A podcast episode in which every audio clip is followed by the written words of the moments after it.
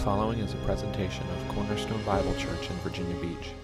For more information on Cornerstone, as well as additional sermon downloads, please visit cbcvirginia.com.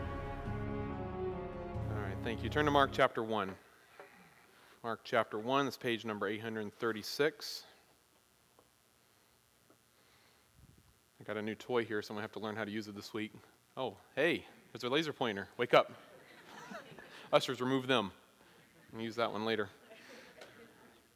All right, first time using it, we'll see how it goes. We're in Mark chapter 1. We're continuing to look here at the beginning of Jesus' public ministry here in verses 14 to 20. This is our section we're going to read. So if you will, look at verse 14 and we will begin.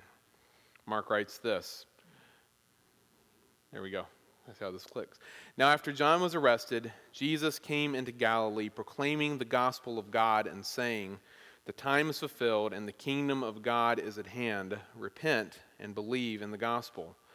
And passing alongside, it's just slow, passing alongside the Sea of Galilee, he saw Simon and Andrew, the brother of Simon, casting a net into the sea, for they were fishermen. And Jesus said to them, Follow me, and I will make you become fishers of men. And immediately they left their nets and followed him. And going on a little further, he saw James, the son of Zebedee, and John, his brother, who were in their boat mending the nets. And immediately he called them, and they left their father Zebedee in the boat with the hired servants and followed him. Let's pray. Jesus, we are continuing to walk this path with you here at the very beginnings, trying to understand what it means to be a disciple. And as we have seen over the past couple of weeks, being a disciple of yours involves a life of continual repentance and belief. And we have been convicted by that, and we have seen how far short we fall of that. And there's nothing we can do on our own to fix it. And so we have come pleading with you for two weeks now to work in us and begin a work in us, helping us understand what it really means to follow you. And now, here in these next verses that we're working into today, we see some examples of what it's going to mean to follow you here with these men that we call the disciples. And so, Lord, while we recognize who they are and that they're not Jesus, they're not God, they're not divine, we recognize also that they act as a wonderful example for us of what discipleship is. And so, Lord, as we begin today, and, and this is a process we recognize will continue throughout Mark, as we begin today looking at them and their lives and thinking about what it means to follow you, Lord, will you help us to, to really understand this well and, and to examine our own lives and our own thinking and our own understanding in light of, of what we see so that we can say with, with a, a real heart, a, a real life, that we are indeed disciples of yours. That's what we want to be. And so, Lord, bless us as we work through this today. Help us to understand it. Help my feeble words to, to have weight, not because they're mine, but because they reflect yours. And so, Lord, we give it all to you and ask your blessing on this. In Jesus' name, amen.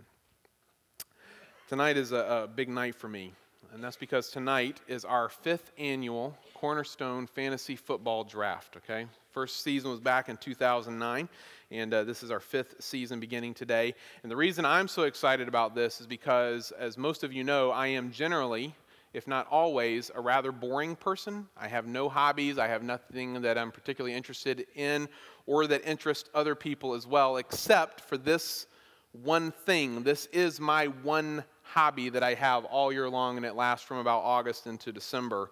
Um, and I really genuinely enjoy it. I enjoy the strategy of trying to think through the sports aspect of it who's going to play who this week, what's going to be the best matchup, who's the best at this position. I enjoy the camaraderie it creates already. We've had a lot of fun uh, in our league going back and forth over things and talking about it. And I love all the trash talk and sarcasm because that's just my kind of humor. I think it's a lot of fun. And this year, we're, we're going to try something new that we've never done before in the previous four seasons of fantasy football, where we've had so many people at Cornerstone over the years who have wanted to be a part of this that this year we're actually running two completely separate leagues, but all under the, the Cornerstone umbrella. And as I suspected, some of the rookies who are coming into our league, who are not seasoned professionals like the rest of us, have seen my team name and have laughed at and even ridiculed my team's name in front of other people without knowing anything about my team or the history behind its name. You see, my team name is the Fluffy Kitten of Doom. And now some of you are laughing. But that's okay. I can, I can take the last. You see, I think that the best response is humility on my part. I, I don't want to draw attention to my accomplishments. I want to, I want to be as Jesus was, someone who can just simply turn the other cheek and not feel the need to defend myself or respond in any way. And that's what I've done in the past. That's what I'm doing today, and that is what I will do for the future as well. Now, back to, uh, oh, whoops, back to my team's name the fluffy kitten of doom, the, the reason they're laughing at me is because they don't understand the larger story behind that name. That name didn't just pop out of nowhere, it actually has kind of a, an odd story, and it really takes us back four years ago to August of 2009. We had just started our very first season of fantasy football. And uh, Frank had set up the league, and he was the league manager. And so, as you get into the league, it automatically gives your team a name. It's Team, and then whatever your last name is. There was Team Potts, and Team Hensler, and Team Jones, and Team Koba, and so on and so forth. And a number of us had not gone in and changed our team name. And those are boring team names, right? You want to have a, an exciting team name for your league. And so uh, Frank thought it would be funny, and it was, to go in, if we didn't update our own names, and give us new names that he thought would embarrass us. And so he sends an email this one day, and he says, Hey, for all of you who didn't name your team, I named your teams for you. Go in and check it out. And so I go into my account and I look, and my team is at that moment called the Fluffy Kittens. That was its original name given to me by him. And I thought it was actually kind of funny. I thought it was a little ironic that you would name a fantasy football team the Fluffy Kittens, but at the same time, I thought, well, it is football. It needs to have a bit of a, an ominous feel to it, something a little more manly. So I made one minor adjustment and changed it from the Fluffy Kittens to the Fluffy Kitten of Doom. And everybody laughed at me until I went on to week 12 and 2 in the regular season and sweep the playoffs for the championship, that is.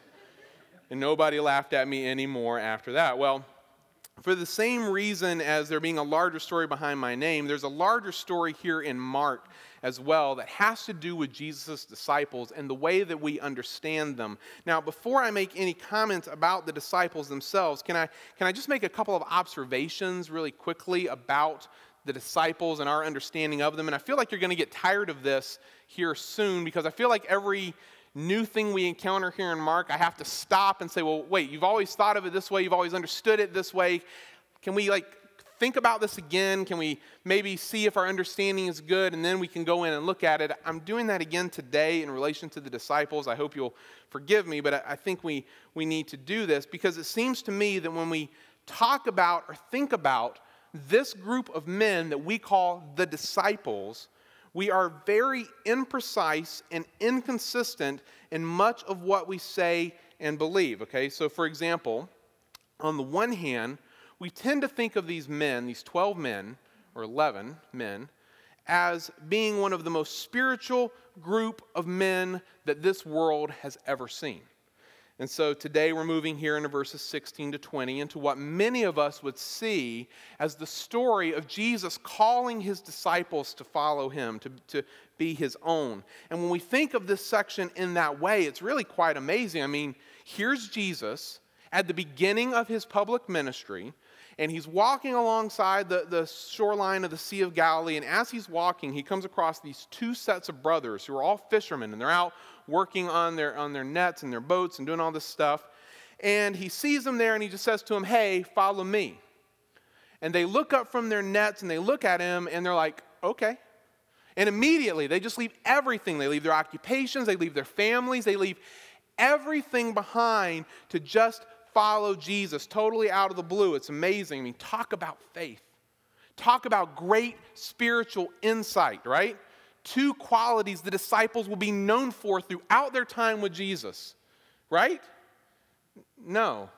So then we look at this and we're a little confused. Well, why would they just follow this guy if they didn't understand who he is? And wow, I, am I'm, I'm confused by it. Okay, so on the one hand, you've, you've kind of got that misconception, which leads again now to our second misconception of them, because we know these guys from later stories we recognize that these guys don't always have the spiritual insight that we think they should have, that we would be way better if we were in their position, right? We, would, we wouldn't make a lot of the dumb mistakes they make. We see them sometimes as just a group of bumbling buffoons who act as nothing more than a supporting cast to this story that surrounds who Jesus is. They're just kind of like add ons. I mean, the story is clearly about Jesus, we get that. When we look at them, we see them as, as just this group. They're not that smart, they're always messing up. If we were there, we would do way better. And instead, we just see them as kind of this stupid group of guys, at least in the Gospels, and yet these are the guys who are going to go on to write the New Testament, to be trailblazers in the church, to, to spread the gospel of Jesus Christ everywhere. Stupid people can't do that, but they sure seem stupid to us sometimes. So, again, we're, we're confused, or they're confusing, right? Maybe not. Maybe they're not as confusing as we think they are. Maybe, maybe we're just confused about who these guys really are and about how all this stuff works. And so, what I want to do this morning is I just want to look at three things about these men that we call the disciples, which is kind of an imprecise term that I'm not really going to address today, but I think you know what I'm talking about the 12 guys. We're going to talk about three things regarding the disciples that we really don't understand very well or see very clearly much of the time.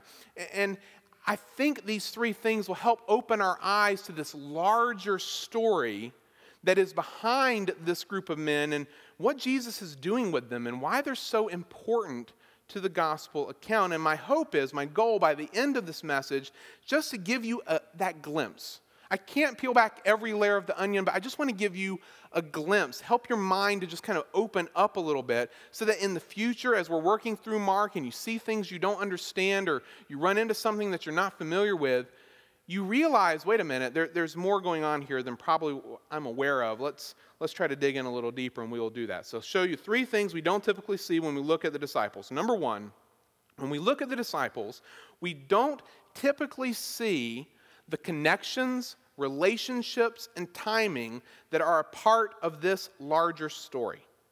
We don't see the connections, relationship, and timing that are a part of this larger story. I don't know about you, but as I mentioned just a moment ago in the introduction, I, I am really amazed when I read verses 16 to 20. And the reason why I'm so amazed by these verses is because the way Mark presents it, Jesus just happens to be walking around and he comes up on these fishermen working on their nets and he decides right then and there to call them to be his disciples and he issues the call and immediately they all respond. And when I'm reading that, it doesn't really make sense. I mean, just look at how Mark puts it here. He says that after John was arrested, Jesus comes into Galilee, he's preaching the gospel, saying the time is fulfilled, kingdom of God is at hand. That's what we looked at last week. And he tells everyone, repent and believe the gospel. And as he's doing all of this, he's passing alongside the Sea of Galilee, which, if you're not familiar with that, if I showed you this map last week, it's the body of water up here in the north there around this area called Galilee. This is where he's walking around, and he sees these two brothers, Simon and Andrew, who are standing on the shoreline apparently casting a net into the sea. They're, they're trying to catch some fish because that's, guess what, what fishermen do. And so Jesus says to them, Follow me and I'll make you become fishers of men. And boom, immediately they leave their nets and follow him. No, no questions asked. But he's not done. He goes a little bit further and he sees two more brothers, James and John, sons of some guy named Zebedee, and they're in their boats mending the nets. And as soon as he sees them, immediately he calls them too. And just like before, they jump up, leave their father with the hired servants, and they go follow Jesus. Okay? Is it just me or is that weird? I mean, if you were there and you're at work and you know whatever you do for a living if you're at work and some random guy walks past your office past your station he's walking past where you are at in the ship and he says hey follow me. And you're like oh, okay great idea. I'll leave everything behind and go after you. None of us would do this. And if you think of the story in that way you have to believe either a that these men are incredibly perceptive that they see Jesus walking and they're like, there's something about this guy. I don't know what it is, but there's something about him. I'm going to follow him and hope it works out good. Like you either think they're incredibly perceptive or they're incredibly stupid. Oh, let's go on. I got nothing else going on today. Let's go follow Jesus and see what happens. Is it A? Is it B? Well, actually, I, I'm pretty sure it's C. You see, there is a larger story here than what we have seen in Mark chapter 1. Remember that the gospel writers are not attempting to give us a full account of everything that happened in Jesus' life.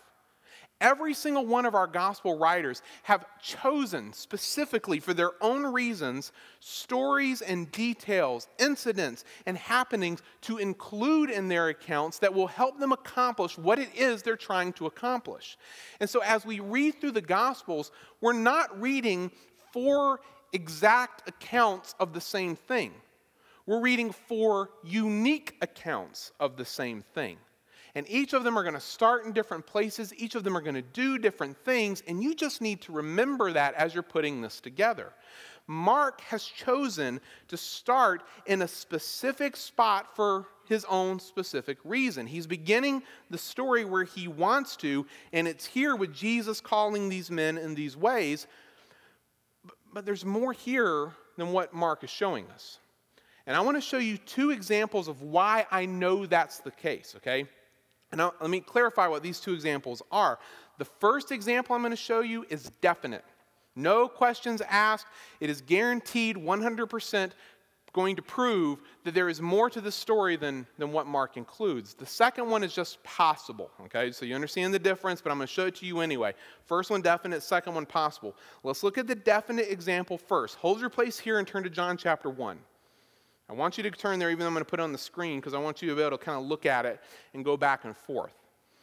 In John chapter 1, we are going to read an earlier account of Jesus meeting these guys. Okay? It's going to happen before what we're reading here in Mark 1, and you'll understand how I know that, if, uh, I think, in just a moment.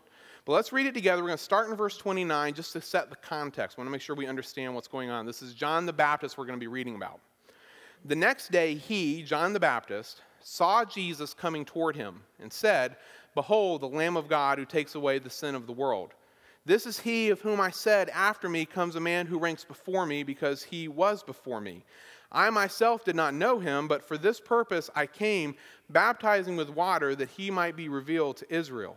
And John bore witness I saw the Spirit descend from heaven like a dove, and it remained on him. I myself did not know him but he who sent me to baptize with water said to me, He on whom you see the Spirit descend and remain, this is he who baptizes with the Holy Spirit. And I have seen and borne witness that this is the Son of God. The next day, again, John was standing with two of his disciples. And he looked at Jesus as he walked by and said, Behold, the Lamb of God. The two disciples heard him say this, and they followed Jesus. Jesus turned and saw them following and said to them, what are you seeking? And they said to him, Rabbi, which means teacher, where are you staying? He said to them, Come and you will see. So they came and saw where he was staying, and they stayed with him that day, for it was about the tenth hour. One of the two who heard John speak and followed Jesus was Andrew, Simon Peter's brother. He first found his own brother Simon and said to him, We have found the Messiah, which means Christ. He brought him to Jesus. Jesus looked at him and said, You are Simon, the son of John? You shall be called Cephas, which means Peter. Now, stop right there. And let's think about this for a moment. How do we know that this story here in John chapter 1 happens before the story in Mark chapter 1? Does anyone know the, the big clue? Did you catch it? What is it?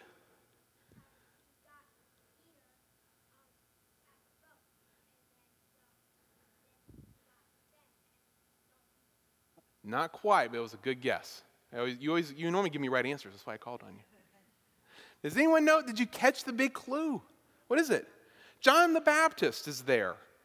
Did you, did you notice that? This is happening right around the time of the baptism. Jesus has apparently come. John has seen all the things that happen around the baptism. The next day, he comes back again, and, and John says, Behold, the Lamb of God. And John's got disciples of his own, men who have, who have gathered around him to learn about this coming kingdom and the repentance that's needed. And as soon as he says this about Jesus, two of them take off. They begin to follow him. And we probably should define what the word follow here means, but we won't for time's sake today. But it means they're going to start to listen to this guy.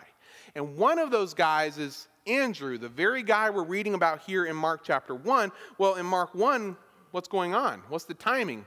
John's in prison. When Mark begins the story, it's sometime after the John 1 event. I don't know how long, if we're talking months, if we're talking a year. It's sometime after. And so when Jesus is walking along the shoreline and he sees these guys in the boat and he says, Hey, follow me, they already know each other.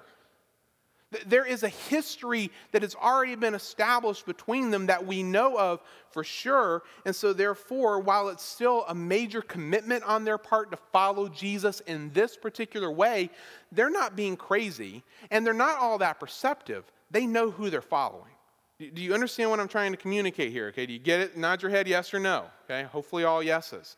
Certainly, Jesus knows them there's more to the story than what you see here in Mark chapter 1. In fact, if you kept reading in John 1, if you're still there, you can just look down a few more verses. You see that he also knows Philip and Nathaniel there as well. So there's more of these guys that will later become his disciples that he will interact with in some way or another for some time prior to that call. And so, as we read about all these accounts of what's happening as Jesus is calling these men to himself, understand that there are relationships, connections, and timing that are part of this larger story that we don't typically think about. Second, let me show you a possible example of some of these connections, this larger story that is going on here, okay? And this is possible, and I'll explain why it's possible, but it has to do with the women who are around the cross at Jesus' uh, crucifixion, okay? Um, you have four, whoa, this went way farther than I intended. There we go. You have four different places that you could look for the, this list of women. I've put the four up here Matthew, Mark, Luke, and John. Big surprise. Luke is the only one who won't include it. I'll get to that in a moment. As you look at these lists, each of the three writers who talk about the women around the cross list three people.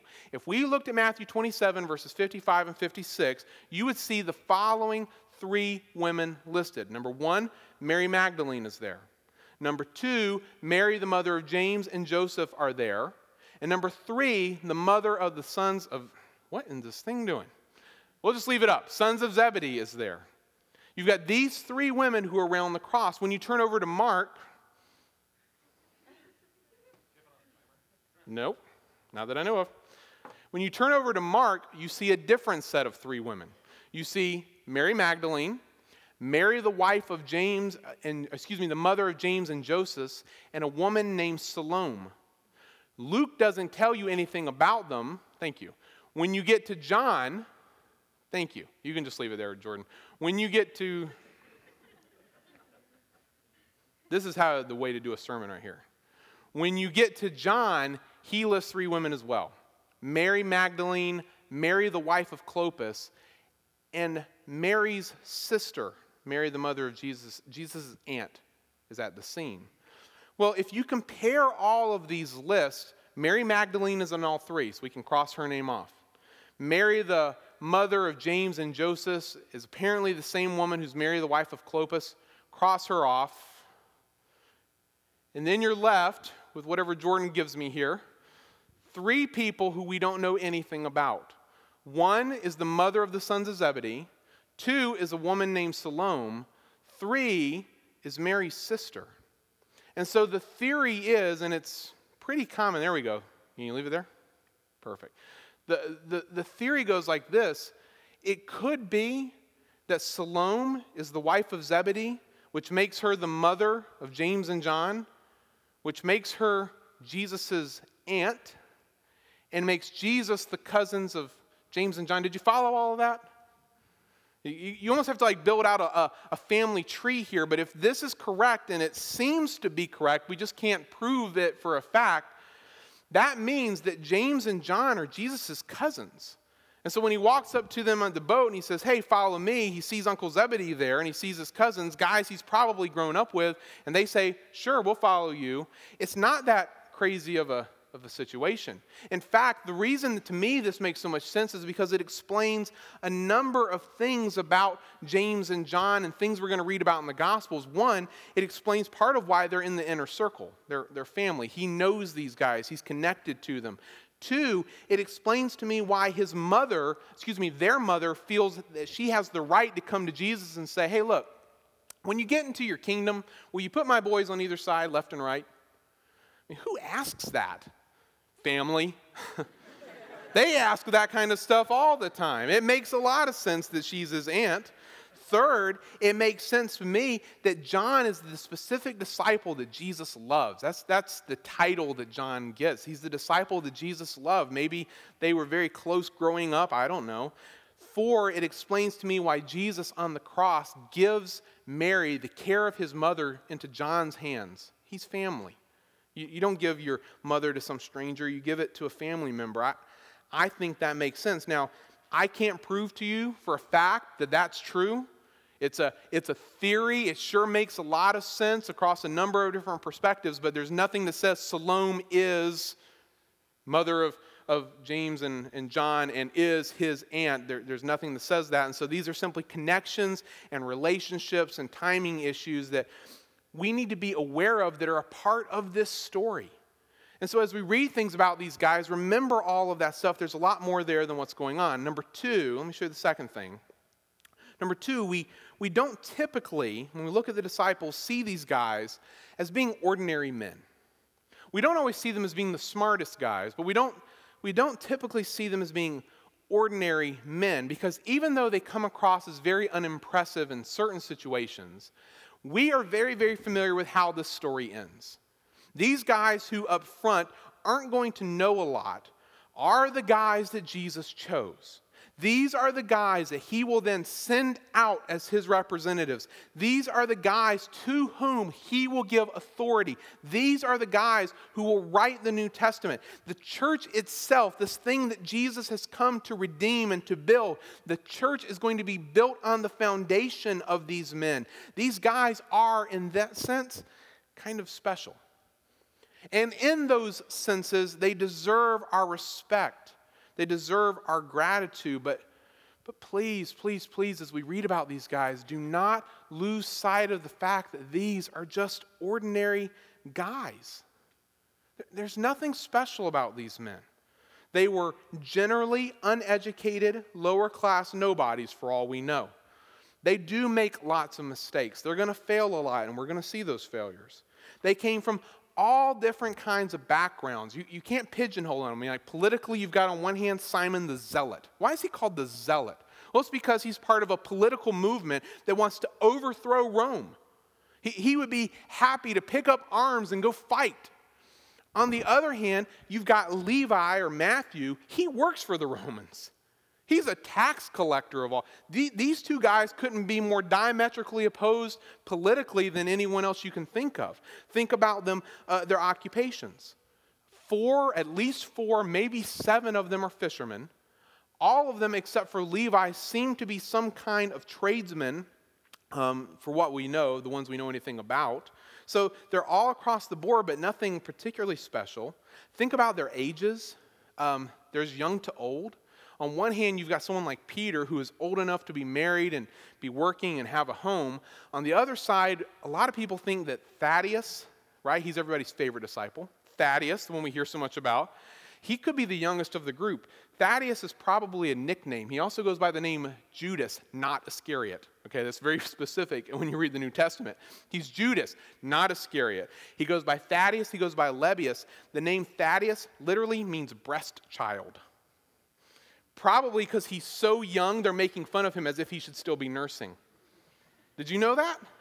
So you've got different age ranges on the, uh, in the group. Culturally, most of these guys are from Galilee.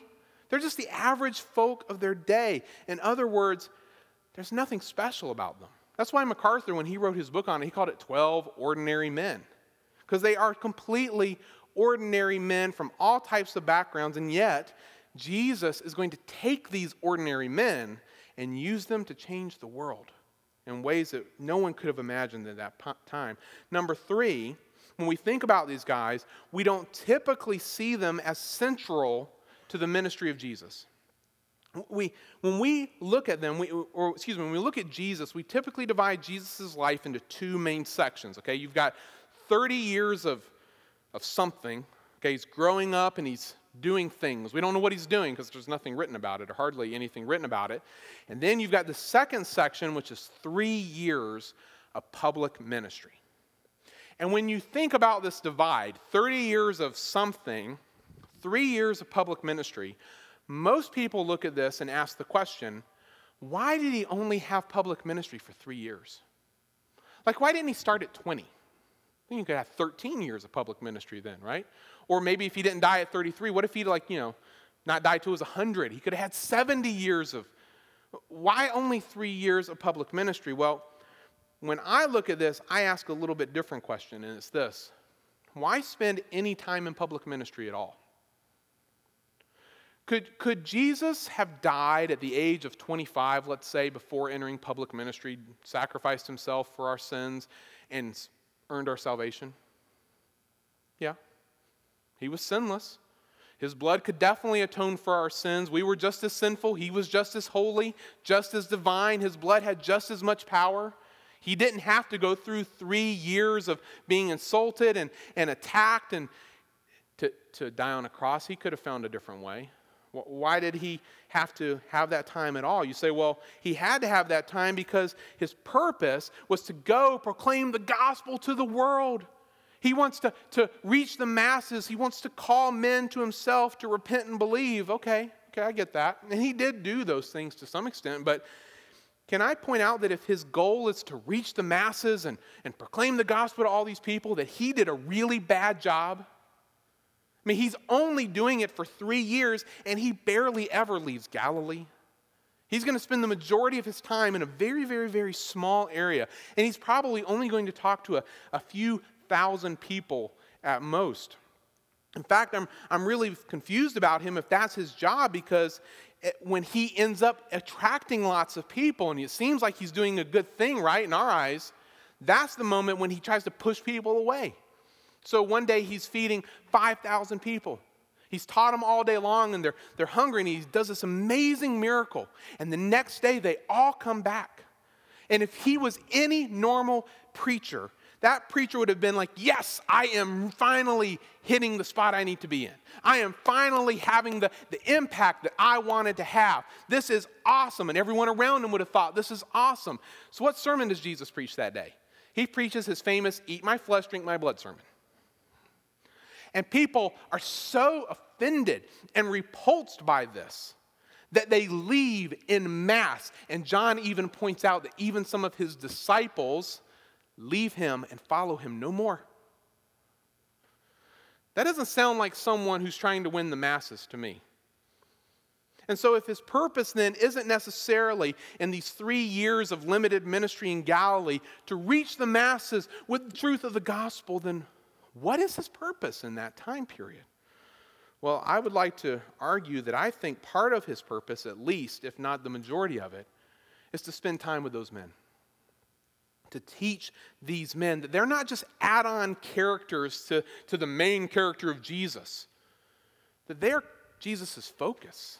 He wants to live his life with these men. He wants to teach these men both formally and informally. He wants to give them the opportunity to watch him and learn from him in all kinds of situations. He's going to send them out on ministry trips to go do things, give them instructions of how to do it. Then he's going to bring them back in and teach them more about what they did right and what they did wrong. And he's doing all of this, I think, with the future in mind because it is his plan that this group of ordinary, unamazing men will be empowered by his spirit to do amazing things. And so, as I begin to think about the larger story behind who these guys are, and we really haven't even worked through the text. I'm just trying to help you think bigger about the disciples. It's just concept in general. As we begin to think about the larger story behind who these guys are, I begin to realize that maybe my understanding, our understanding, isn't quite what it should be. How, how does that help us? Mean, what does that do for us, even just to begin to get a glimpse into this? Well, I think it affects three things. Number one, it shows me that, that Jesus isn't looking for extraordinary people to follow him, he's perfectly happy to take ordinary people. And, and, and I say this one, and I'm passionate about this one because the, the thing I think I hate the most about being a pastor is the way pastors are treated. Like, you know, your neighbors treat you weird, people you meet treat you weird, all of you treat me weird. Maybe it's just because I'm weird. I don't know, all right? Maybe it's my fault. I'm just kidding with some of that, but um, as soon as you tell someone, oh, you're a pastor, I'm a pastor, they're like, oh, you know.